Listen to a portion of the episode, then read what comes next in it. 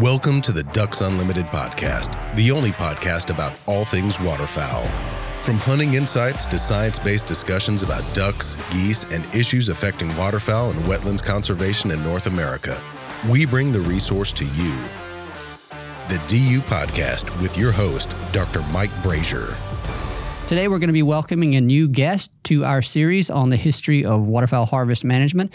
Uh, today, we're going to be digging into some details on adaptive harvest management. We introduced this topic with Dale and Ken, but today I am I am pleased to be welcoming a as our guest a guy that spent the better part of his career in harvest management for waterfowl and various analytical aspects of that. Certainly, was an influential figure in the development and implementation of adaptive harvest management.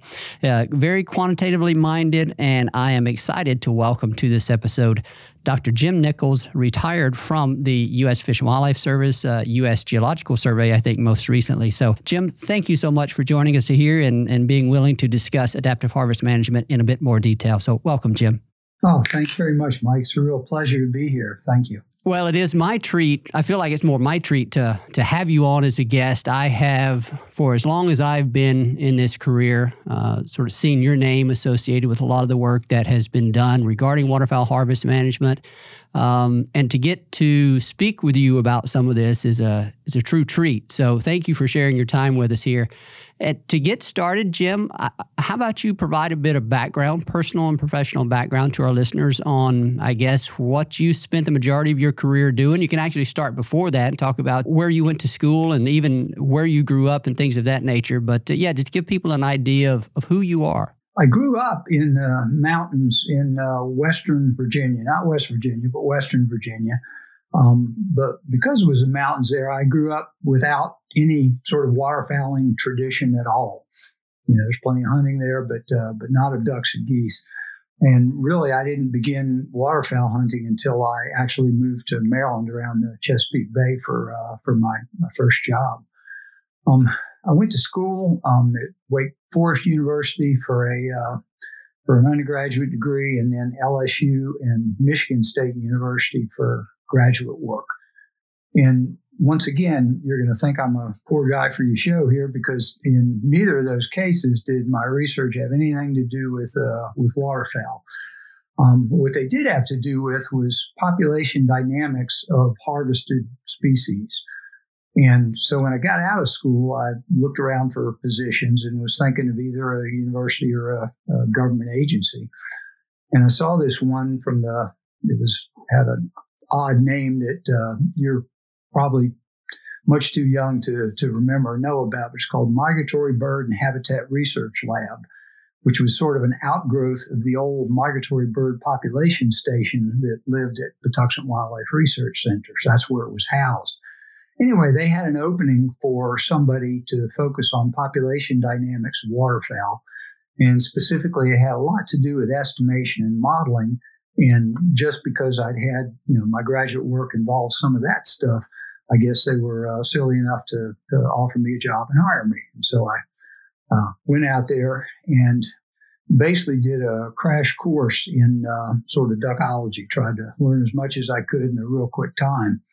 Uh, for example, my first summer there, I was uh, I was really lucky. I was able to accompany uh, Art Brazda, an old Fish and Wildlife Service uh, pilot, um, up into the prairies uh, during the times when folks were banding ducks. So this was this would be late summer, and basically fly around with him from uh, one banding station to another in Manitoba, Saskatchewan, and Alberta, and we'd stop and drink beer and band ducks for a few days and then move on to another place. But it was a really neat experience. Uh, anyway, lots of things like that to sort of try to immerse me in the, in the waterfowl world.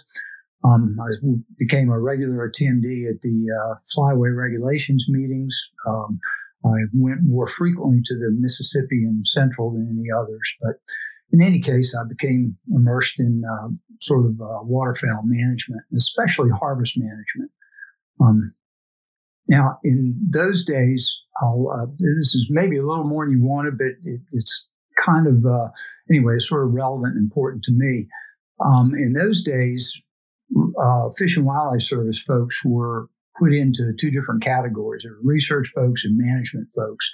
And luckily, the research lab that I landed in was one where the center director had a real strong tie to management.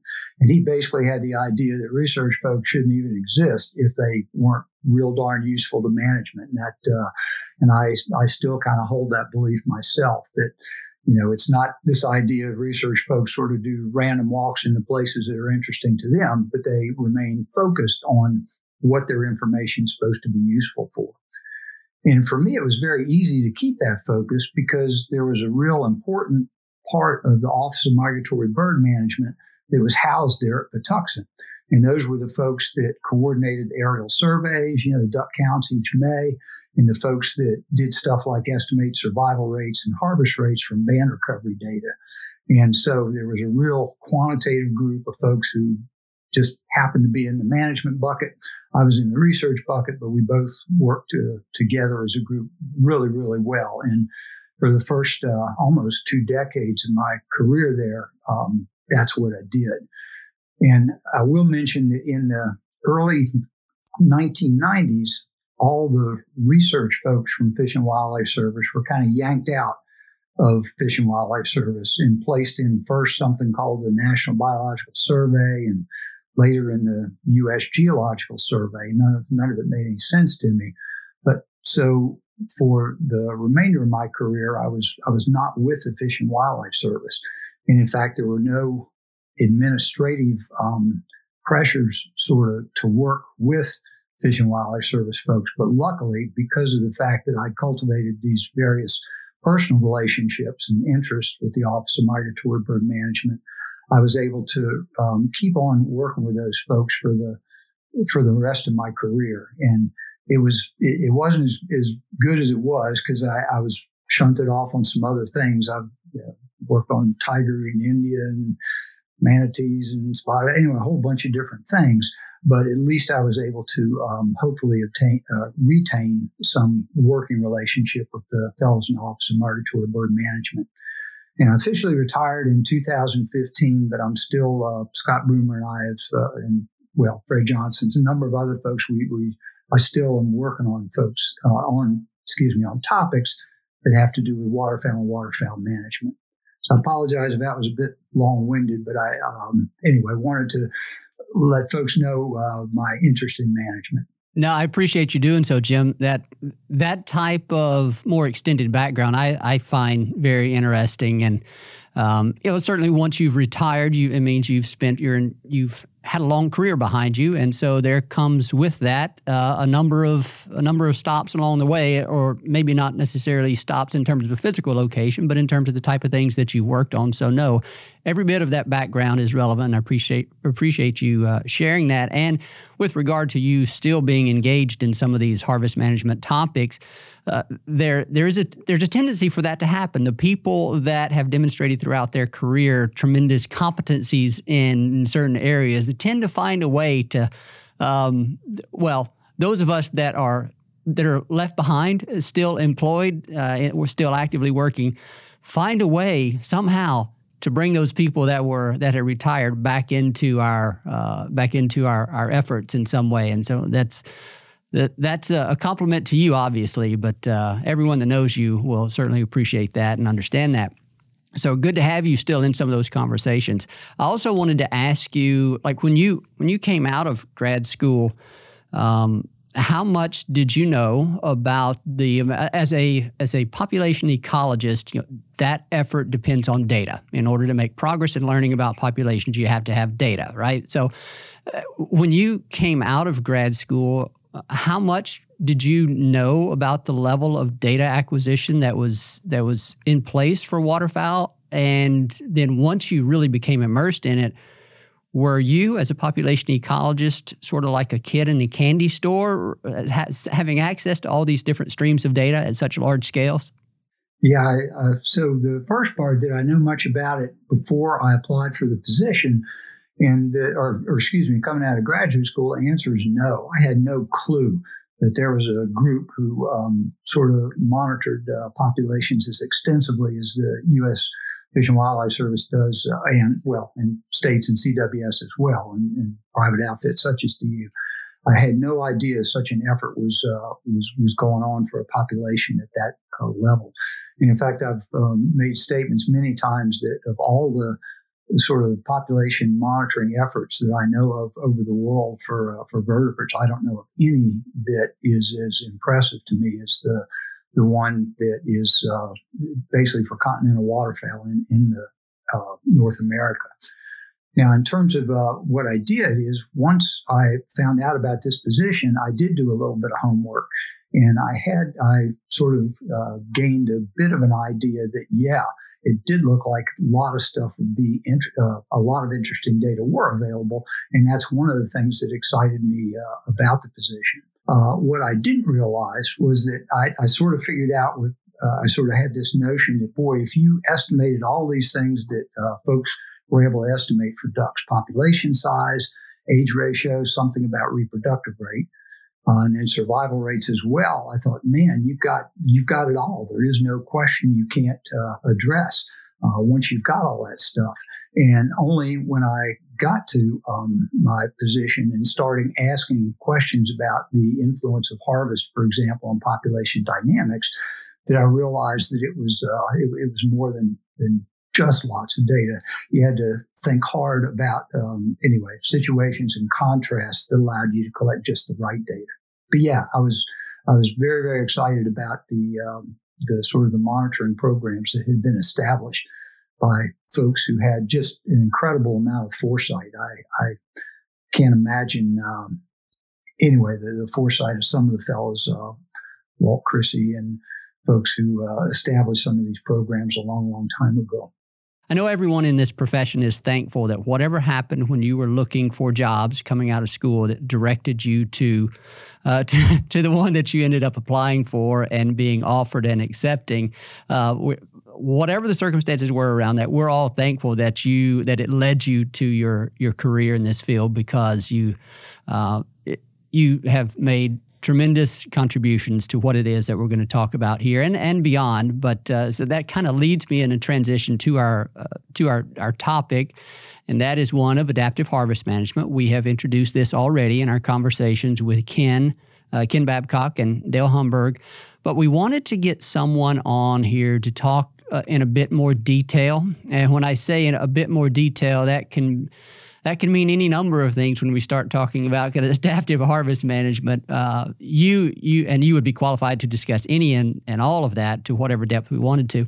Um, at some level, some more detailed level, we wanted to dig into this topic, and we thought it would be useful to kind of go back to the years when adaptive harvest management was first being conceived, first being introduced. Uh, Dale and Ken have shared some of what that environment was like in the harvest regulation regulation setting process uh, that led to the implementation of adaptive harvest management in 1995, and it's been in place been in place ever since. And hunters of today are f- know probably know the term adaptive harvest management, but how much they they understand about about how it works and some of the different pieces is uh, that's probably highly variable across our, our population of hunters. And so this is an opportunity to do a bit of a historical reflection on what the what things were like at the beginning of AHM, why it came about, and then also talk in some detail about the components of it. We're not going to be able to get into every aspect of adaptive harvest management and all the different population models, but um, you're you were highly recommended as a person that we should talk to about this because of your involvement from the beginning. So let's let's start there. Back to the early. Uh, well, I guess let me ask you this. Remind me, Jim, when you first came to the Fish and Wildlife Service. What year was that? That was uh, 1976. So long time ago. Okay, so 1976. That means that you would have been around for uh, the stabilized regulations program. If I remember correctly, that came about in 1979. That was a precursor to to uh, adaptive harvest management. And there's a, we've talked about that also with Ken and, and Dale. So I assume that you worked on the in some way with the stabilized regulations program and everything that came out of that. Talk a little about what that time was like, what we were learning or what we were still uncertain about with regard to harvest management, uh, and how our harvest regulatory decisions influence waterfowl population dynamics, ultimately leading us to begin discussing an alternative model, uh, which eventually became AHM. The key uncertainty, I guess, about how to uh, how to set regulations, about smart ways to set regulations, had to do with the influence of uh, harvest rates on populations. And a lot of it was focused at that time on uh, on survival rates, and there were basically two um, kind of uh, simple-minded but extreme hypotheses about how that happened. And there was um, whichever one of those hypotheses was right, they led to very different kinds of regulations. And so it was natural that there was a lot of uh, uh, dissension and argument about those. So the basic hypotheses are the one it's often called the additive mortality hypothesis, but it basically says if you shoot one bird during the hunting season, and that's one fewer bird that's got a chance to make babies and uh, and contribute to the population in the, the, for the next fall flight, the next hunting season.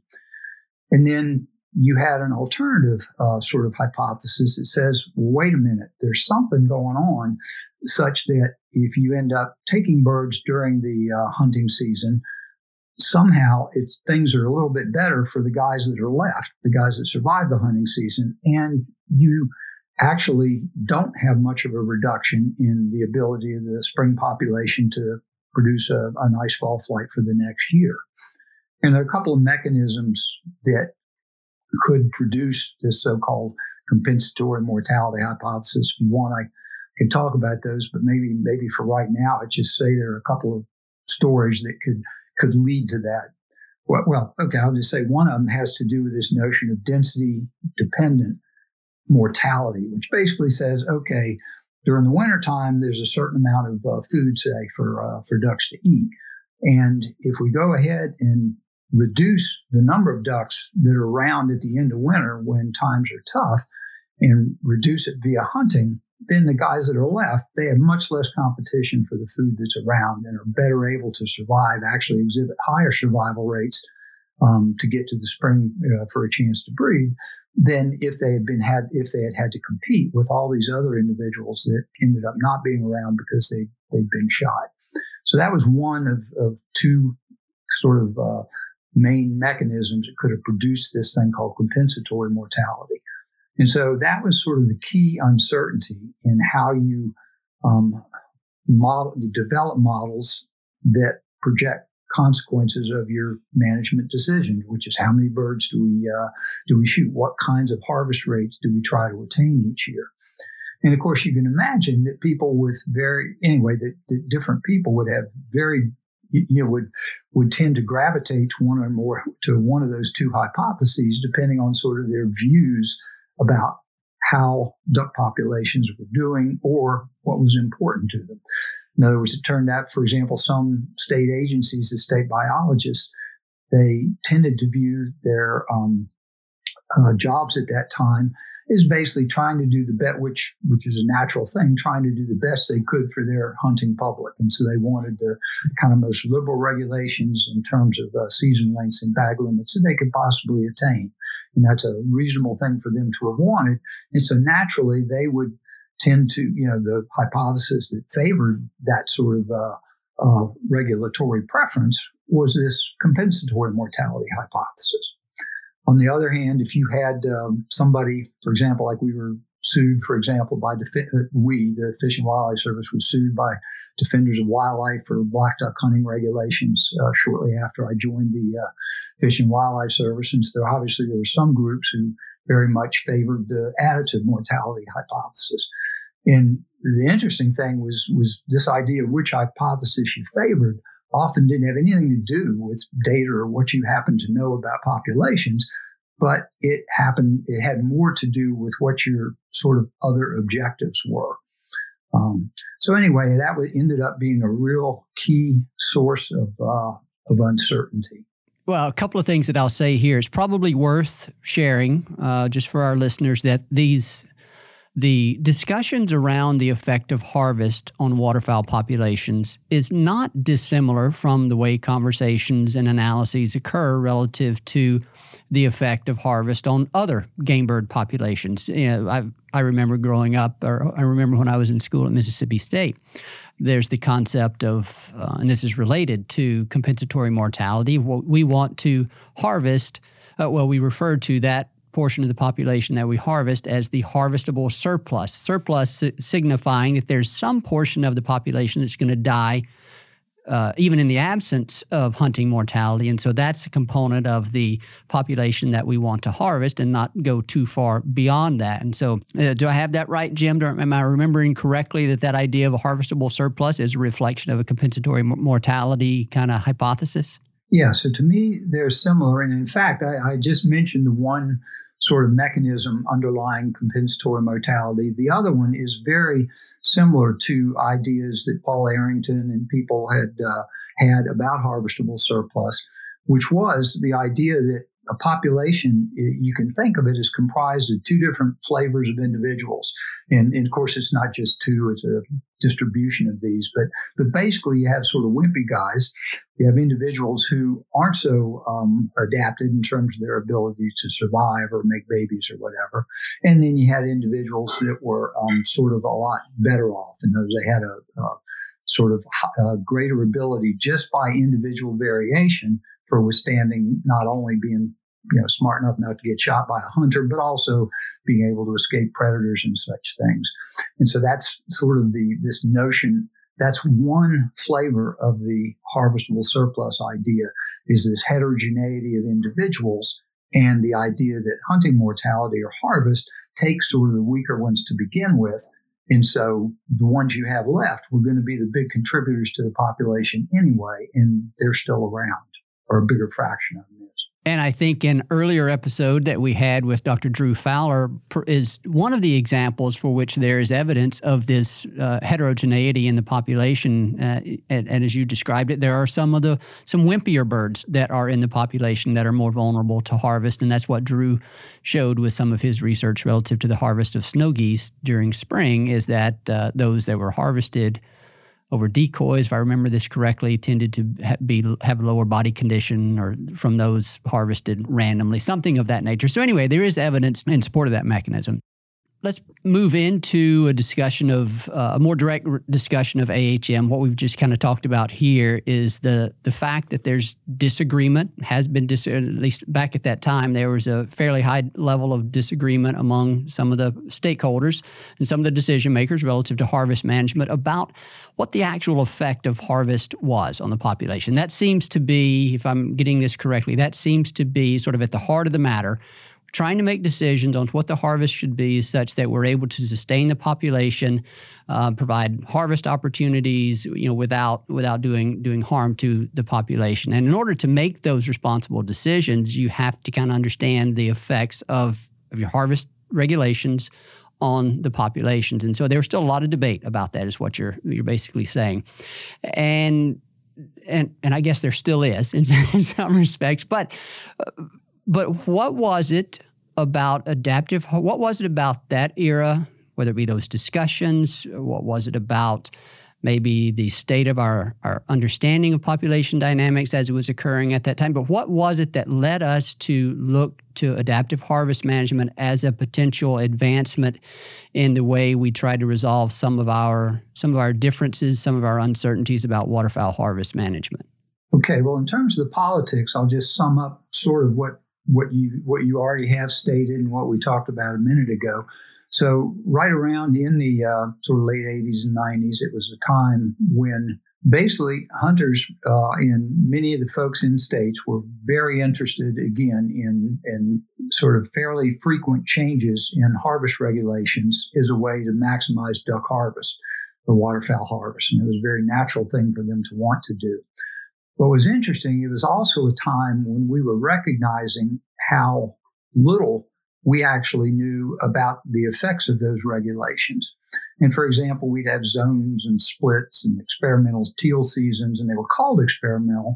But when you looked at the way that we actually evaluated them and the data that we had, as neat and great as those great big continental data sets are, when you start asking questions about effects of a, as I say, of a, of a split season or a, or a zone within a particular state, all of a sudden those big numbers get really, really small in a hurry. And so that led to a couple of things that I view as sort of uh, a watershed, but, but sort of sort of key conclusions. So there was an envi- a supplemental environmental impact statement that was uh, published by the Fish and Wildlife Service in 1988, and John Totten was the the guy who was assigned. He was actually headed it up. But one of their conclusions was that the amount of that basically our knowledge, our ability to fine tune things was such that we probably shouldn't be um, sort of uh, jacking around with or messing around with regulations quite as frequently as we had been, but that instead we should um, evoke sort of a, or invoke, excuse me, sort of a risk aversive conservatism where we realized that because we didn't know as much as we should, we ought to kind of operate conservatively so as not to harm duck populations. And again, in a you know, in a in a simple-minded way, that was consistent with the you know the 1918 Migratory Bird Treaty Act. Basically, says okay, hunting is fine, and have nothing wrong with it at all, but as long as it's compatible with maintenance and persistence of waterfowl populations. So that was the it was key that that was the um, sort of primary objective. And then if hunting could be fitted in with that, that was great. But if not, we had to pay first, pay attention to birds. So anyway, this environmental impact statement in 1988 came to that conclusion. Now, then there was a special session at the North American Wildlife Conference in 1989 that actually dealt with migratory birds and dealt with that uh, that supplemental environmental impact statement in two papers in it. I, will I'll focus on one. One of them was by um, a guy named Fred Johnson, who I'll talk a lot more about in me, uh, that dealt with our sort of inability, our sort of efforts to try to come at effect or try to develop inferences about effects of different regulation changes. And we ran into a lot of difficulties and basically uh, uh, talked about how difficult it was to do that sometimes. But then at a much more general and broad level, uh, Babcock and Raleigh Sparrowe, Raleigh at that time was the uh, chief of the Office of Migratory Bird Management, they had sort of a summary paper for that session. And in that summary paper, they once again came to the conclusion that there was just, there had been a lot of fine tuning that folks were interested in in regulations that had been going on, but it was really, really hard to justify. And what they were suggesting is that one possible response of a large federal agency like Fish and Wildlife Service, that was charged with duck hunting regulations, a, a not unreasonable response would be to to try to do away with as many of those fine tuning efforts as we could because we couldn't predict their effects. And there were even a suggestion in that paper, for example, maybe setting regulations at three year intervals in other words, instead of setting a regulation every single year, well, we don't know enough to do that, so let's just do it every third year.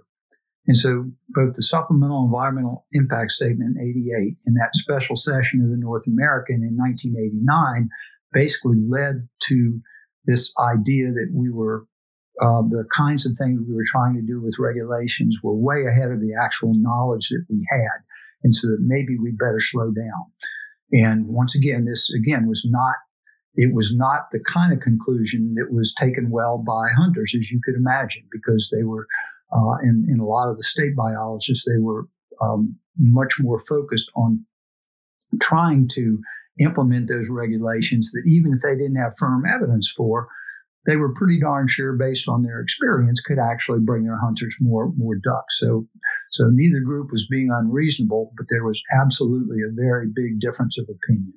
Jim, the fine tuning that you referred to, I, I, think, is in the same basket as the way Dale spoke about uh, harvest managers in there throughout. Well, ever since the federal government obtained uh, jurisdiction over the harvest of migratory birds, um, Dale noted, and we've been kind of stepping through in our past episodes examples of what the regulations were in terms of day length and bag limit and shooting hours and and all these little tweaks. Dale referred to that as harvest managers never being never lacking creativity in how we in how we come up with harvest regulations. And that's what you're talking about, I think, is the all these different fine aspects of fine tuning the harvest regulations. But then what what others are saying is, yeah, we can do those, and maybe we can, in our mind, say, come up with why it makes sense. But analytically, we don't have the data to effectively measure the impacts of that. Is that is that a fair assessment? That's exactly right. No, no way on earth would I ever say that those things were stupid or that people didn't, you know, that they weren't necessarily good ideas. But it's just that we hadn't, we, there was no way we could att- obtain the evidence at that sort of fine scale um, that actually supported them. And that was the bothersome part about it. Jim, another very important aspect of, well, any decision making process is going to be having an objective, knowing what it is that you're trying to achieve through through those decisions, through those actions. And I, I, talked earlier, just in a very general sense, about our objective for harvest management is to provide harvest opportunity without uh, harming the population. But that's just a very nebulous description of, of an objective. And so I, I know that one of the most important, and I'll ask you if you if it's the most important aspects of ad- adaptive harvest management or any kind of harvest management decision relates to the objective behind our decisions. But at that time, uh, before adaptive harvest management, is was there also some lack of clarity, lack of consensus on what what our objective was? How explicit was the objective for harvest management back in those times? And was that another one of the reasons why we kind of moved towards adaptive harvest management? Yeah, so this is more personal opinion. I, I can't, yeah, not positive what was true in everybody's head, but that, that's ex- exactly, um, I think, what one of the the issues was. And um, if you were a federal guy, if you were work for the feds, as I said, you went back to the Migratory Bird Treaty Act and um, the maintenance and persistence of bird populations that attained that that had primacy. That was your number one goal, and trying to permit hunting um, that was consistent with that was absolutely an objective as well. But it was clear which one was the dominant, uh, the primary objective, and that was maintenance of bird populations. And what my guess is, or what my, my thought is, is that a lot of times, if you're a state waterfowl biologist, or if you're a private outfit, if you're someone like DU, you recognize that one a very important objective is maintenance of your duck hunter population. You know, certainly over recent years, we've seen things about that that are alarming to, to those of us who, who enjoy and like duck hunting. And so the when you went into a regulations meeting, for example, when you went into one of the flyway meetings, um, they were never explicitly stated, but when you would have um, discussions or disagreements about whether, you know, for example, the set of regulations that the feds would uh, propose for a particular year, and when there was a backlash or response to that, um, very often it seemed to me to reflect the idea that there was this um, greater importance attached to the maintenance of the hunter population than the feds were sort of allowed to attach because of the uh, Migratory Bird Treaty Act. And so it did seem to me that differing objectives actually uh, came into play as part of the reasons underlying people's um, different ideas about what regulations ought to be. Okay. So to summarize here, based on my my understanding, my reading, at that time, prior to the implementation of AHM, we had uh, we had a highly complex regulatory environment. That some of the fine tuning that you're talking about. We had a lack of of common understanding about population dynamics. That was the the additive versus compensatory mortality hypotheses, and there's some other aspects of that as well. But the bottom line is we didn't have a common, confident understanding of waterfowl population dynamics and how harvest affected those. And then there was, as we just talked about here, lack of lack of clarity or lack of agreement on a clear. Uh, uh, lack of agreement on an objective behind some of our decisions. So, then along comes adaptive harvest management as the solution to all of it, right? I say that kind of tongue in cheek, but but that was that was sort of a characterization of the environment as I understand it.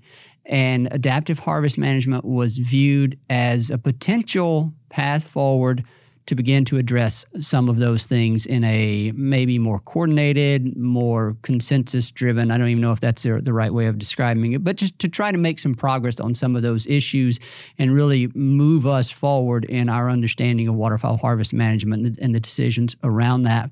So, so Jim, I, I guess here is where we really transition to adaptive harvest management.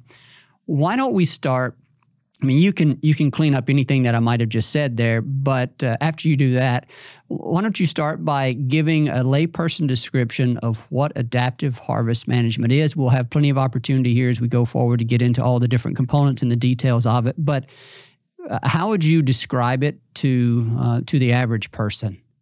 Yeah, so there are a bunch of uh, so sort of the couple of sentence description is is basically is what you're trying to do is make a smart management decision where smart means you're trying to do something that are consistent with your objective, get you towards your objectives as best you can, but you're trying to do it in the face of uncertainty. And not only are you trying to make the smartest decision now in the face of the uncertainty that exists right at this moment when you have to make the decision, but in addition to that, you're trying to learn from the decision you make um, so that you can be even smarter in the future. In other words, you're trying to make a decision now in the face of uncertainty and then try to simultaneously reduce that um, uncertainty so that decisions you make as you go further and further into the future are hopefully smarter in the sense that they're doing a better job of getting you towards your objectives. So if you had to, they asked me a two or three or whatever sentence summary, it would that's kind of what you're trying to do the interesting thing here, Jim, is I I'll have to go back and listen to it, but I don't I don't think you mentioned waterfowl harvest at all in that definition, which was great that you didn't because it reminds me that I, I need to say that that adaptive management, adaptive resource management is not just restricted to waterfowl harvest. That's obviously the nature of our conversation here, and that's what AHM, adaptive harvest management, relates to but adaptive resource management or adaptive management in general can be applied to any type of recurring decision. We talk about it also a lot on the habitat side of things, where when we talk about uncertainty, that means that we that basically just means we don't fully understand how the system works and how it's going to respond to the management action that we put in place, whether it be a restoration activity, an enhancement activity, if we're talking about habitat, or any other kind of decision that we can envision or, or imagine that we're that we're undertaking as a as a hopeful way of achieving some objective. So there's there's incomplete understanding of how that system is going to respond to our action. And so I'm thankful that you that you use that general dis- definition because it did prompt me to to remind folks that you know adaptive management is something that we that we preach that we talk about in, in basically every aspect of our of our waterfowl management that we do. Now adaptive harvest management is a bit unique because of the the formalization of that process. It has taken adaptive resource management to a very pure, uh, a very uh, a more pure application of adaptive resource management than, than we really see in any other aspect of waterfowl management. Um, and those are we're kind of getting into some of the some very fine details there, but the fact that we have such long-standing and and valuable data streams on the harvest and population side of things allows us to allows us to go into this more formalized aspect of adaptive resource management around the harvest side of things. Does that make, am I getting that right? I, I kind of need you to serve as my backup here to make sure that I don't say anything that's wrong, Jim. Yeah. Now, the only thing that I would, I would say a little bit in, the, in, and there's a reason for this. It's, it's so people can, yeah, who have, no matter what kind of decision, can think about the potential to use this. You're exactly right. Is, this thing is more uh, with the duck harvest regulations. That's um, the first really good formal use use of formal adaptive management that um, that I think exists, and I still cite it as the very best uh, example of that in the world. The, the only thing I take issue with a slight a slight bit is the idea of the the data needs for implementing adaptive management. And, and in fact, this is, is something that we get very frequently if we're uh, preaching use of adaptive management, say for a different kind of problem because we started out with the mallards, for which exactly as you said, we had this incredible data stream and had this all kinds of background information. Because of that, a very frequent comeback uh, from uh, a manager for some local sort of issue, for, for example, even a, a, habitat issue or whatever, might say, well, yeah, that's easy for you guys because you had all these data for mallards, but hey, I've just got this small system and it's not that way. Uh, it's, it's not anything like that. But my claim is that adaptive, my claim would be that adaptive management is kind of the smartest way to make a management decision in the face of uncertainty, almost no matter how much or little data you had. In other words, if I landed, just landed here from another planet, I think I'd still use that basic approach. Now it's going to be, it's going to hopefully operate a bit um, speedier and it's going to be a bit easier to implement in cases where you have lots of data. You're absolutely right about that. But I think the general process is such that it's hard for me to imagine doing anything else, uh, using any other approach, if I have almost any problem that's for, for which there's a lot of uncertainty. That's that's fair, uh, and I've I've heard that before, and there definitely is some differences in the degree to which it the well, I guess the speed at which we can learn about. That's the other thing that that I guess is a key part of this, right? Is that the outcome of adaptive management is is that we well, we make a decision based on our best understanding, but then we also kind of mon- we monitor the outcome of that decision and then update our understanding, right, to improve our decisions going forward. So, Jim, that's probably a good place for us to to wrap up this first episode. We have introduced sort of the the atmosphere around waterfowl harvest regulations uh, in the in the, the late 80s and entering into the early 90s, sort of predating immediately predating adaptive harvest management coming on the scene. We've uh, we've kind of talked about some of the details of of that, and we've uh, of that time. We've also we've also introduced what adaptive management is, and and uh, now the next step here in this conversation is going to be to talk in to talk in a bit uh, in a bit more detail about how it was applied to to duck harvest management. And so that's going to be the focus of our focus of our next episode. So with that, Jim, we're going to wrap up. I'm going to thank you for joining us here on this episode, and look forward to to you joining us to uh, to continue the conversation. So thank you, Jim. Okay. Well, thank you so much, Mike. A special thanks to our guest on today's episode, Dr. Jim Nichols. We appreciate his time in introducing adaptive harvest management for uh, for duck regulations, and we look forward to additional conversations with him. As always, we thank our producer Clay Baird for the work that he does on these podcasts, getting them edited and out to you, and of course to you, our listeners. We thank you for your time, and we thank you for your support, passion, and commitment to wetlands and waterfowl conservation.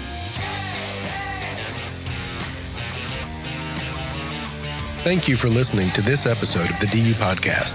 Be sure to rate, review, and subscribe to the show and visit www.ducks.org slash DU Podcast for resources based on today's topics, as well as access to more episodes. Opinions expressed by guests do not necessarily reflect those of Ducks Unlimited.